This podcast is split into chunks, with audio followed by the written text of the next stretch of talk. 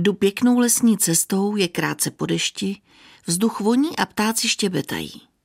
Jdu jen proto, abych šla. Není to vycházka s nějakým cílem. Neprocházím se se psem.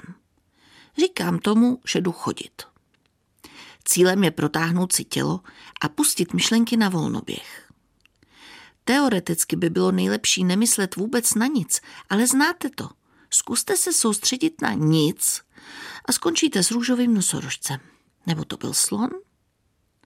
Když jdu, nechávám smysly otevřené a mozek lenivý. Už jen proto, že je to stav, kdy dokáže uzrát řešení problémů, se kterými si v aktivním módu nevím rady.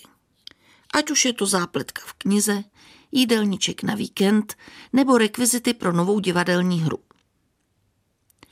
Nedávno jsem se v rámci stálého sebevzdělávání rozhodla proskoumat tajem mindfulness. Do češtiny se to překládá špatně, snad jako plné uvědomění. Zkrátka jde o to, plně vnímat přítomný okamžik, ale bez hodnocení toho, co je kolem nás.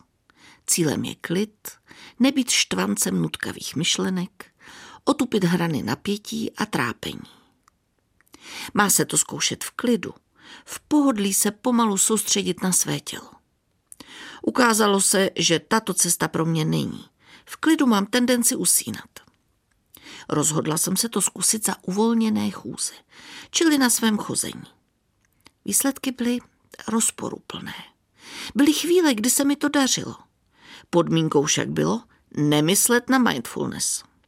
Protože jakmile jsem se rozhodla podle návodu uvolnit, ožila ta zlomyslnější část mého mozku a už to jelo.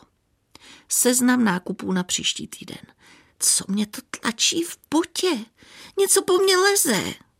Hele, pořád ještě kvete bez. Jednu dávku syrupu už mám hotovou. Co takhle se udělat ještě jednu pro změnu s mátou?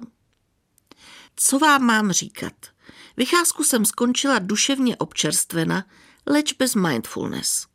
Za to s mnoha hotovými plány a mentální poznámkou. Zjistit, jestli mám dostatek máty. Ne, svoji snahu nevzdávám. Však to znáte. Teprve trénink dělá mistra.